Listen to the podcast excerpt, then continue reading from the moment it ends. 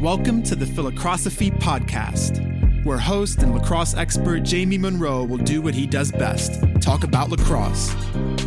Each episode will provide listeners with education, insights, stories, and lessons about the lacrosse world. We will discuss current events, coaching, philosophies, and college lacrosse recruiting. Now let's get started with your host, Jamie Munro.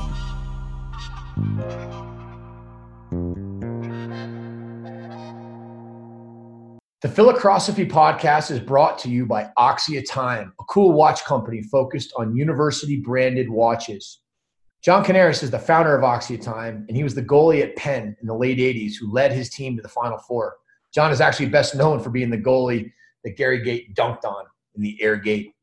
Axia Time makes beautiful Swiss made authentic watches whose design and quality match the essence of the universities they represent. I can attest to the quality of these watches John hooked me up with a sweet Brown University Axia watch, and I think it's the nicest thing I own. Initially licensed with eight Ivy League schools, Axia keeps adding new schools each month. One of the coolest things Axia offers is custom timepieces to commemorate championships or to celebrate storied teams. Check out the UVA Lacrosse Championship watch. It's sick. Princeton did a really nice one last year as well. Axia even did an LSU football championship watch this year. For any teams interested in creating a custom watch this season, Axia will upgrade it at no extra cost to a championship watch if your team wins a conference or national championship next year. For players, parents, and coaches interested in custom team watches, check them out at axiatime.com. That's A X I A time.com.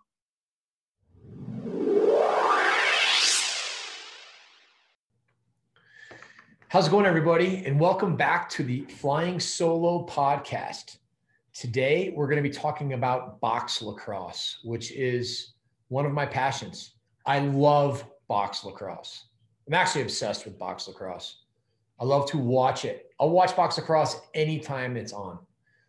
I love going to Mammoth games. I live in Colorado, and man, it is so fun to watch that level of skill love to learn about box lacrosse. I love talking to box lacrosse players and coaches, studying it. I used to love to play it. Don't do that anymore. But box is so much fun. And I think everybody who has ever played the game absolutely loves it.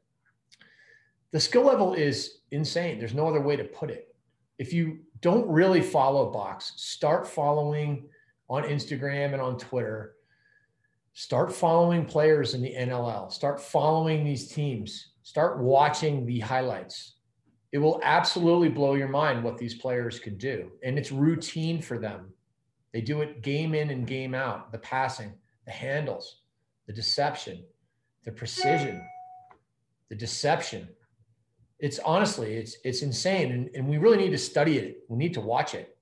The trickle down effect is that everything that ends up happening in box ends up happening the trickle down effect is everything that happens in box will end up happening in field. It just takes a little while. It's funny. I was just watching this show, this this on YouTube, the War on the Floor. It was like a documentary produced back in like 2003 about the Toronto Rock and their dynasty winning championships, three championships between 1999 and 2003. And they were not only breaking down this championship run, but also the great players of that era, like the Gait brothers and John Tavares and John Grant Jr., a young John Grant Jr., and Josh Sanderson and Colin Doyle. The, the list goes on and on with these players that some most of you probably haven't heard of, but it's pretty mind blowing to watch the skill level from 20 years ago. It is so high. There's things going on 20 years ago that you're not seeing in field lacrosse now. And but you are seeing it in minor box lacrosse. So this whole this whole podcast is all about box um, and is going to be talking about the benefits and some of the truths and myths and some of the uh, my experiences with it.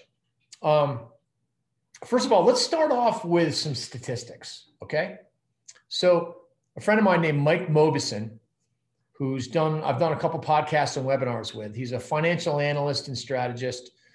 He's an author, an adjunct professor at Columbia Business School. And he's also in his part time, in his spare time, he's a lacrosse analytics guy. He, he loves sports analytics. And he charted shots taken from US and Canadian shooters over the 10 over the last 10 plus years. Consistently, Canadian box players and Native American box players have shot at 34% and change. And consistently, Americans have shot at 28% and change. That's a 21% difference in shooting percentage. It's massive. And like Mike said in the podcast, he said in any other in any other sport, if there was a population that shot 20% better than another population, they would be studying it, they would be doing it.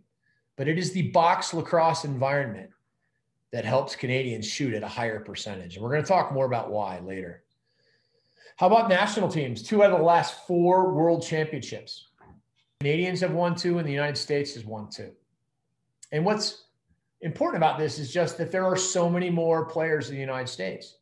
You know, there's around 750,000 players in the US, maybe a million. The number is always going up. In Canada, there's 50,000 to 100,000. There's five to 10 times more players in the US playing than in Canada. And by the way, 12 of the top 25 all-time goal scorers in Division 1 men's lacrosse history were Canadian Canadian or Native American box lacrosse players. And it's 14 if, if you count a couple Americans that played box. 12 of the top 25 all time. And let's remember this less than 5% of the division one population have been canadian or native american box players it's a tiny percentage and they're scoring they're leading their teams in scoring you know on every team they're on so i want to talk about a little bit about my experiences with box lacrosse my first experience was playing against the Gait brothers and then tom marechek i remember in 1988 um, when i was at brown Dom decided it'd be a good idea to take the team up on a Thursday night because we were playing at Cornell and we stayed in Syracuse on that Thursday night. So, of course, we went out to get a bite to eat and a couple sodas, and uh, we saw the whole Syracuse lacrosse team out there. And I ran into John Zulberti. And John sat there and said, Jamie, look at this. And he pointed at two fingers, his ring finger and his middle finger. He said, I'm going to have two rings, guaranteed.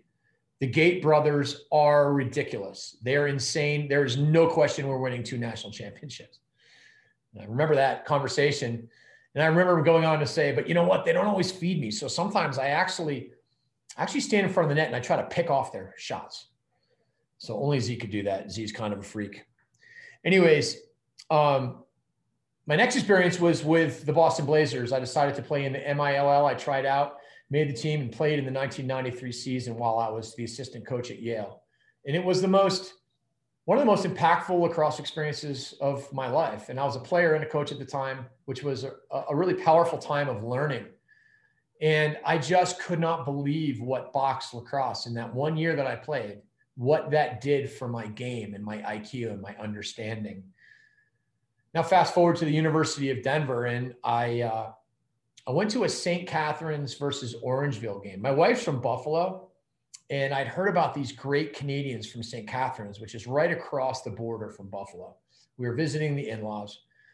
So my father in law and I went up and we watched a semifinal, OLA semifinal playoff game. I don't remember which game it was, but it was St. Catharines versus Orangeville. And I was so blown away. I was there to watch Craig Conn and Sean Greenhalgh. Craig Conn was a star. So was Greenhalgh. Greenhalgh went on to have an All American career at Cornell. Greenhalgh went to UMass for a couple years and was phenomenal while he lasted. Um, but I just could not believe the level of skill. As it turns out, there were so many All Pros and Hall of Famers, guys like Matt Vink, the goalie, still playing to this day, uh, Billy Dee Smith, uh, Mark Steenhuis, and um, a a six four lefty for Orangeville playing the top center on the power play. And I was like, man, that kid is incredible. And someone was like, oh yeah, he's going to Georgetown. He's uh, he's a defenseman. And I was thinking to myself, are you kidding me? This guy's a defenseman. He could score like 40 goals a year easily. He's a freak of an athlete. He's got unbelievable skills. His name was Brodie Merrill. And I didn't get either Greenhalgh or Conn, but I did get a phone call, or sorry, I got an email from Matt Brown. Um, said, "Dear Coach Munro, my name is Matt Brown. I'm a 17 year old. Uh, played Junior A, led the led the uh, BC Junior A in goals and hat tricks this year. Um, I'm interested in your school, and I ended up making a, creating a pipeline with the Burnaby Lakers and uh, Matt Brown. The rest is history. He's one of the finest, uh, you know, players Denver in Denver's history, and also has become one of the finest offensive minds in the game. Who's really taken uh, the box lacrosse game and the field lacrosse game and molded it into his own. And obviously, everybody knows Brownie, uh, phenomenal. Um, but in recruiting a lot of Canadians, um, and in developing, and the fact that I'm just such a nerd about a student of the game, box lacrosse began to just have such an impact on me. And I, I sent some players up to Canada. Mike Law and Chad Whitman played for me in the early days at Denver. Mike Law, by the way, made the U.S. team. He was a he was an All Pro in both the MLL and the NLL. Um, Mike Law took box across, applied it to his game, and it was absolutely insane. Um, other guys like Mark Matthews and Jeremy Noble and Cam Flint are guys that I'd recruited. And along the way, Geoff Snider, who is kind of known as a Fogo, but the guy was an incredible box lacrosse player. Um, he could score goals. He could play offense. He could play defense. He could score. He was a third team All American and had like 35 points, as well as averaging 13 ground balls a game um, in the 2006 season, which was our first season of making the NCAA tournament. Um, I remember in 06, after that season, um, Snider went on to win the um, MVP of the World Games. Canada knocked off the U.S. Uh, for the first time since 1978, and um, and Snoss was the MVP. And I remember at that time hearing that the Canadians had run a pairs type of an offense, and I'd never heard of this before. Instead of running triangles, they ran pairs, and that was really my first introduction to that.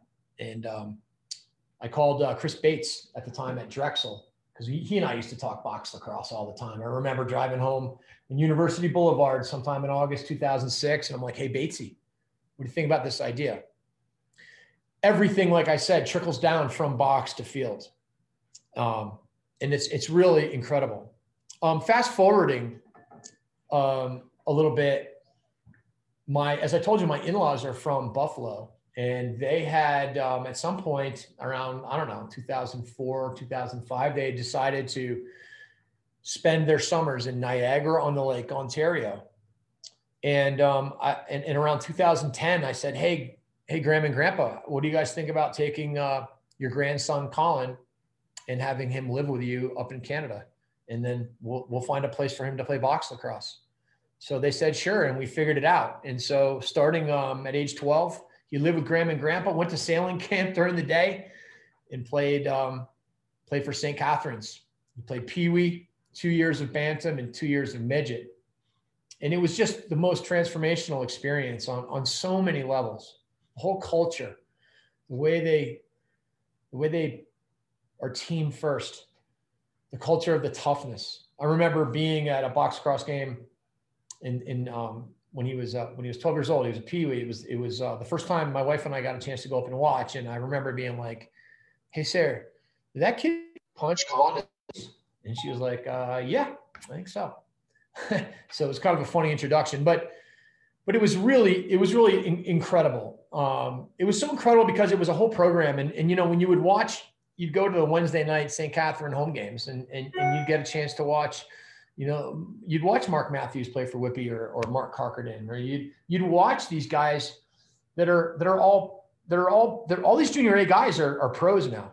So, anyways, the other thing was he got to play for a guy named Sean Allen, who was the most incredible friend and coach and mentor for Colin, and and really became one of my best friends in the world too. If you're, in fact, if you're looking for box lacrosse uh, programming, get in touch with Shawnee Allen. Get in touch with me. I'll hook you up with Shawnee. Best, one of the best guys ever. An unbelievable, unbelievable coach. Unbelievable guy. Uh, funniest guy on the planet too. but as passionate about box lacrosse as anybody you'll ever meet.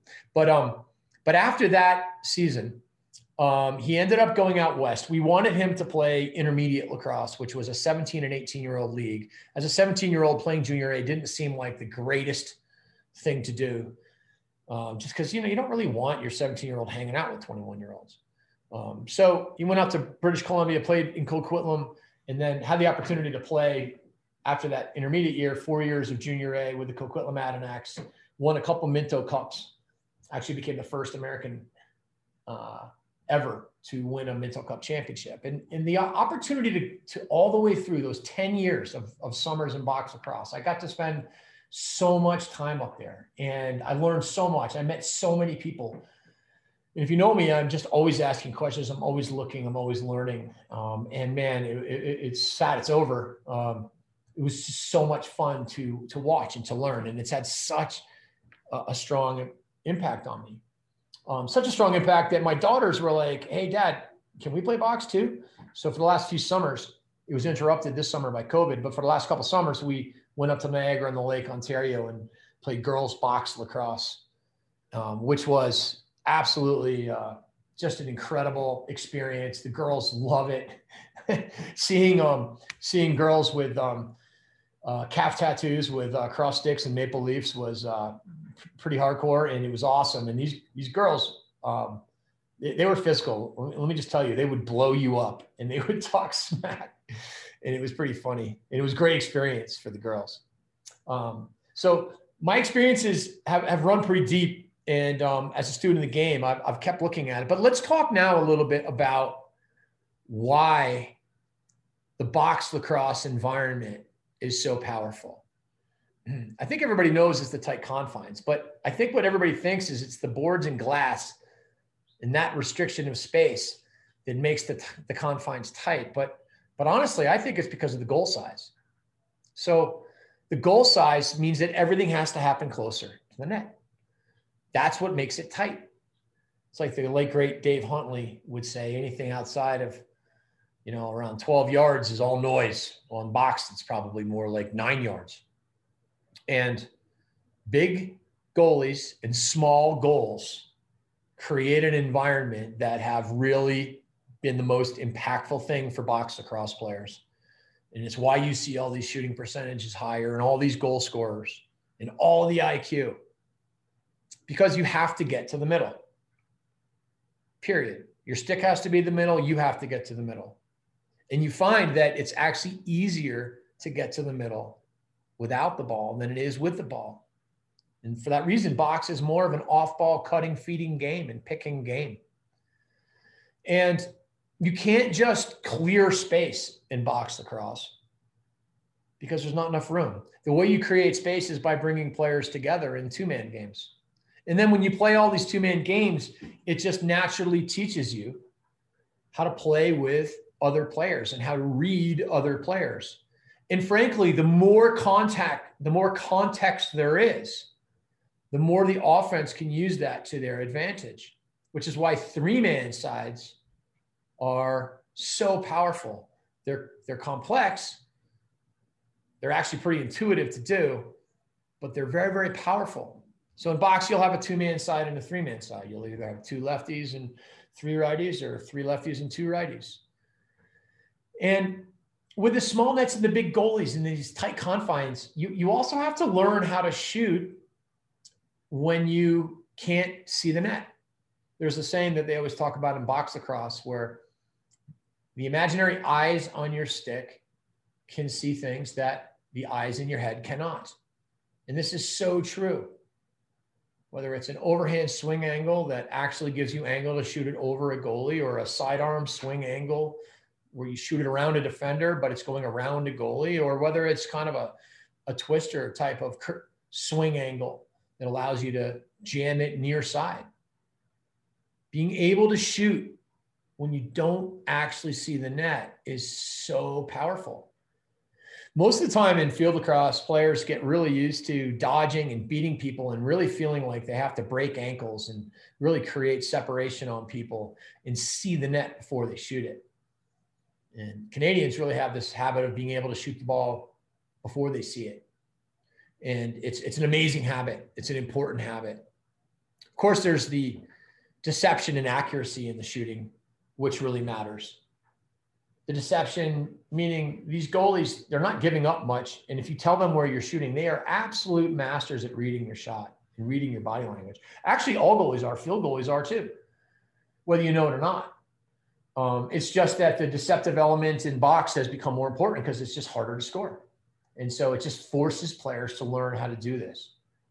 You do not hear about Canadians talking about shooting mechanics, uh, but you do hear them talking about the different ways of being deceptive, whether it's whether it's um, your chest up or your chin up or leaning one way or your your your shoulder, you know, your swing angle hiding your stick. Um, all of these, you know, the extra hitches and getting a goalie to step and moving, and dragging. So many different ways to shoot deceptively. And, and by the way, Canadians, you'll almost never see in a box lacrosse practice Canadians shooting on an empty net. Almost never. They shoot on goalies, always. And they shoot a lot. It is unbelievable how much how much Canadians shoot. And as they get older and older and older, they end up shooting more and more. Part of the reason is because the goalies are so padded up, they're not going to get beaten up. You can like hit them, it doesn't matter. And they can just take rapid fire shots. And of course, they get tired and they get really hot. Um, but it's just kind of the culture. That's how that's how that's how you shoot. You just shoot. They shoot a lot, and they become incredible at their shooting because of it. Um, and another thing that's really powerful in box lacrosse, maybe one of the most powerful things is the shot clock. Why? Because the shot clock, the 30 second shot clock, basically eliminates a lot of the structure that coaches could impose on a game. You, you, you, you might be able to have them run something, but you can't, you can't run a whole lot of things. You can't slow it down. You can't tell people really what not to do. They're going to have to shoot the ball. They're going to have to get to the middle. They're going to have to jam the ball at times. And they've got all of these shot clock opportunities every single time they play.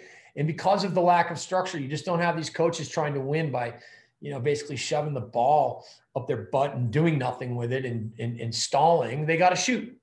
It's huge. That reduction of structure, I think, is one of the most powerful things in box lacrosse. Box lacrosse is also a small sided game. It's five on five plus the goalie. And so, therefore, everything you do is five on five or less. Think about this field lacrosse is 10 on 10. It is so complicated. There's so many things you need to be able to do to prepare to play a game.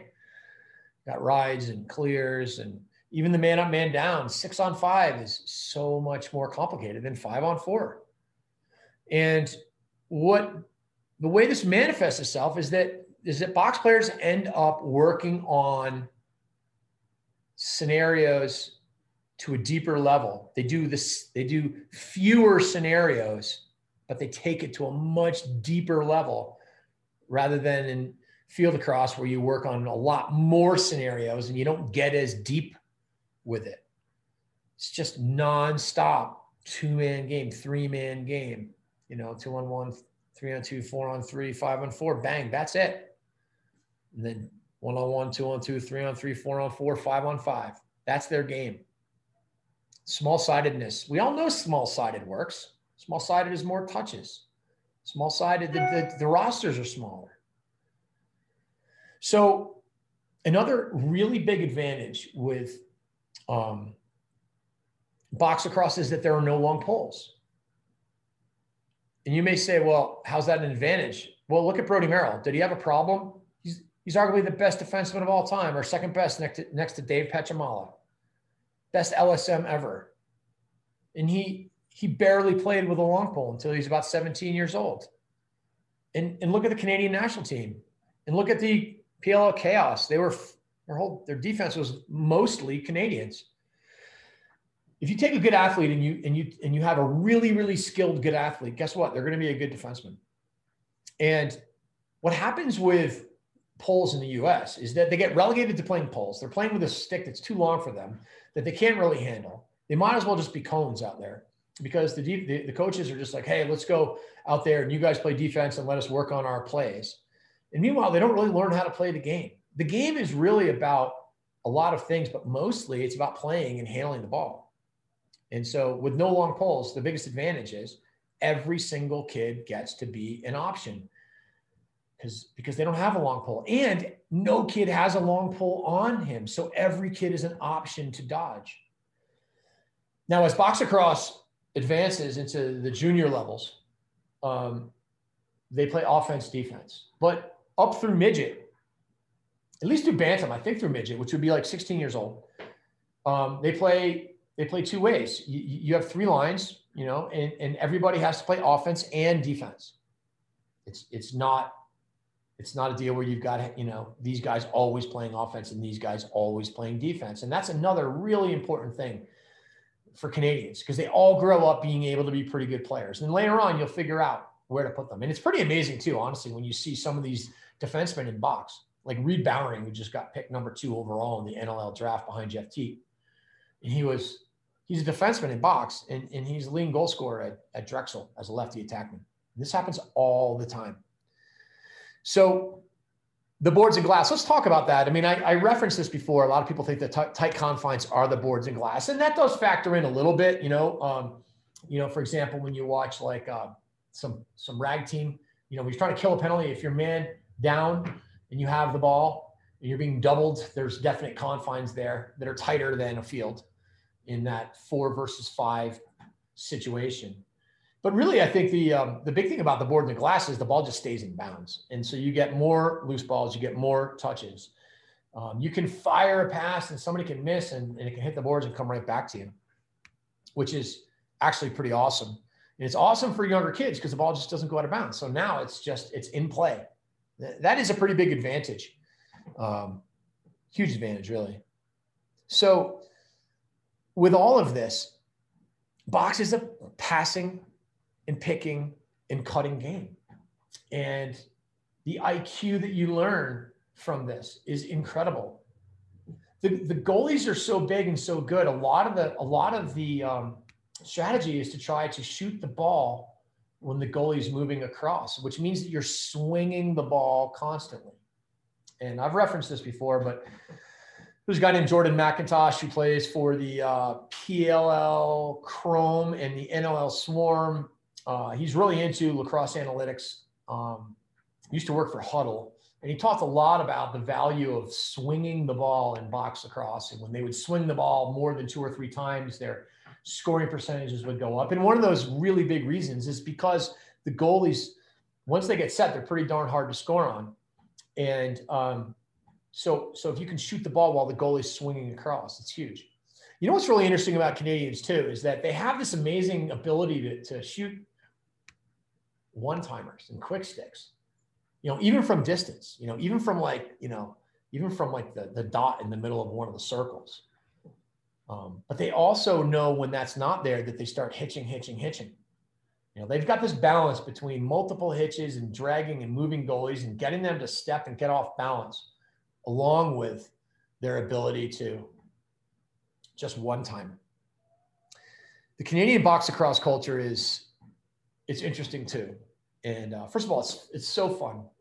Um, like I said, one of my biggest regrets is not being able to do that. Watching uh, my son, you know, spend ten summers with these friends, incredible friends, incredible experiences. Um, there's something about being in a dressing room, you know, and, and feel in in in, in um, you know, in the summer in, in field and club, it's like, you know, you just show up with your bag, and you go back to your hotel and then you show up again with your bag. Whereas in box, you know, you're always in the dressing room and that's where, that's where everybody, it's where all the humor happens. It's where all the, uh, where all the emotions happen. Um, and it's, uh, it, it, it's pretty awesome. But the other thing that's awesome about Canadian box lacrosse is that it is less structured than field because we talked about the game itself is with the shot clock. But, but I feel like Canadian coaches do a really good job of not overcoaching and frankly, I, I, didn't really understand the power of this when I first started watching it. Um, I was surprised that there was less sort of specifics in coaching. But now what I realize is that it allows players to figure stuff out on their own. And that's why you see these players with such drastically different styles of play. Um, there's such a big difference between like a, you know, a Dane Dobbie and a Shawn Evans and a Callum Crawford, um, or a Curtis Dixon, or an Austin Staats, or a Randy Staats, or a Lyle Thompson, or a Miles Thompson. It's just they do a lot of similar things, but they have different styles. Um, and I and I think so much of it is because these players were allowed to figure stuff out in these small-sided scenarios, taking these simple situations to the nth degree. There's also a lot less practice. There's probably less burnout. One of the hardest things for Canadians, I think, when they um, when they come to play uh, Division One men's lacrosse, is they're just like, "Are you kidding me? We've got 20, 24 practices before we even have a game, and we're practicing like six days a week." You know, in, in even in junior A lacrosse, you know, it's it's there's a couple practices and a couple games a week. Um, you know, it's a long season. It goes all the way to the end of August and, you know, start, get started kind of in May, really ramps up in June. But they, they kind of keep it, kind of keep it in, in check in a, in a really positive way. Um, it's really special. If, if you can play box lacrosse, do it. It's a game changer for your game. And if you can play Canadian box lacrosse, do it. And if you want information on how to do that, reach out to me. Can't promise you a, a spot, but I can tell you how we did it and I've got certainly a lot of contacts. And I'll tell you, the Canadian teams are looking for looking for studs. You know, sometimes it's hard to get on a team when you're younger, just because it's community based. Um, but as they get into juniors, they want to win, and they're looking for athletes. They're looking for studs.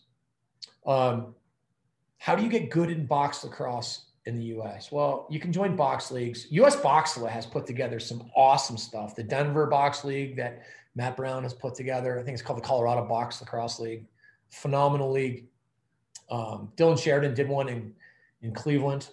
Uh, Dylan, former uh, head coach at Cleveland State, former uh, offense coordinator at Ohio State, and now currently at Western Reserve. Um, he's got an amazing program there in Cleveland. Um, Oliver Marty, one of my uh, former, uh, he wasn't a teammate of mine, teammate of my brother's at Brown. Um, great goal scorer at Brown. Um, runs one in Connecticut, and they're popping up all over the place. And don't be surprised when this becomes actually a breeding ground for um, competition between the Canadian junior lacrosse and the American, what becoming junior lacrosse. I don't know how long this is out, but I bet you that's what they're thinking because they want to grow the game. The NLL has done an unbelievable job of growing the game, um, which is a, probably a separate topic and a separate podcast, but it's very interesting stuff. Uh, but but here's my biggest tip for you play pickup lacrosse, play three by, get a small net and a tennis ball, and you will be playing box lacrosse. And you'll probably be playing better box lacrosse than the average box lacrosse that you might sign up for in your town. All of the, the concepts that I have gone through with the small goals and shooting on goalies maybe not the shot clock so much, but the small sidedness and all the, sh- the short sticks and the passing and picking and all that stuff all happens in these games. I'm actually convinced that you can become a world class box lacrosse player playing these games. You get so many reps. And actually, when you take out off the pads, it just cranks up your number of reps in an incredible way because you just simply couldn't play a four on four plus a goalie game with full pads for 75 to 90 minutes, but you can with no equipment. And what I've found from studying this and watching it and playing this stuff with my JM3 athletes and with my kids is just the level of skill that you see be- becomes kind of like, holy shit, I cannot believe what these kids are doing and the IQ and the ball movement and the on ball and off ball. If you listen to the podcast that I did on two man game or on off ball two man game, so much of where I'm learning is from these environments. And there's so many good ones. There's uneven, there's all even. It's phenomenal. So if you want to learn more about that, go to the backyard curriculum, backyardcurriculum.com. It, it'll be the best 19 bucks you ever spent, honestly. It is it is the it is everything that I know about um, that I've learned about pickup lacrosse with every game explained in unbelievable highlights, as well as a ton of other cool stuff. But um, Yeah, you guys, I, I really appreciate you taking the time to listening to this. Um, like I said, box lacrosse is an incredible passion. Um, and it's an incredible tool and it's an incredible game. And um, I hope you guys all dive in and learn from it. And I uh, hope you enjoyed this. Thank you.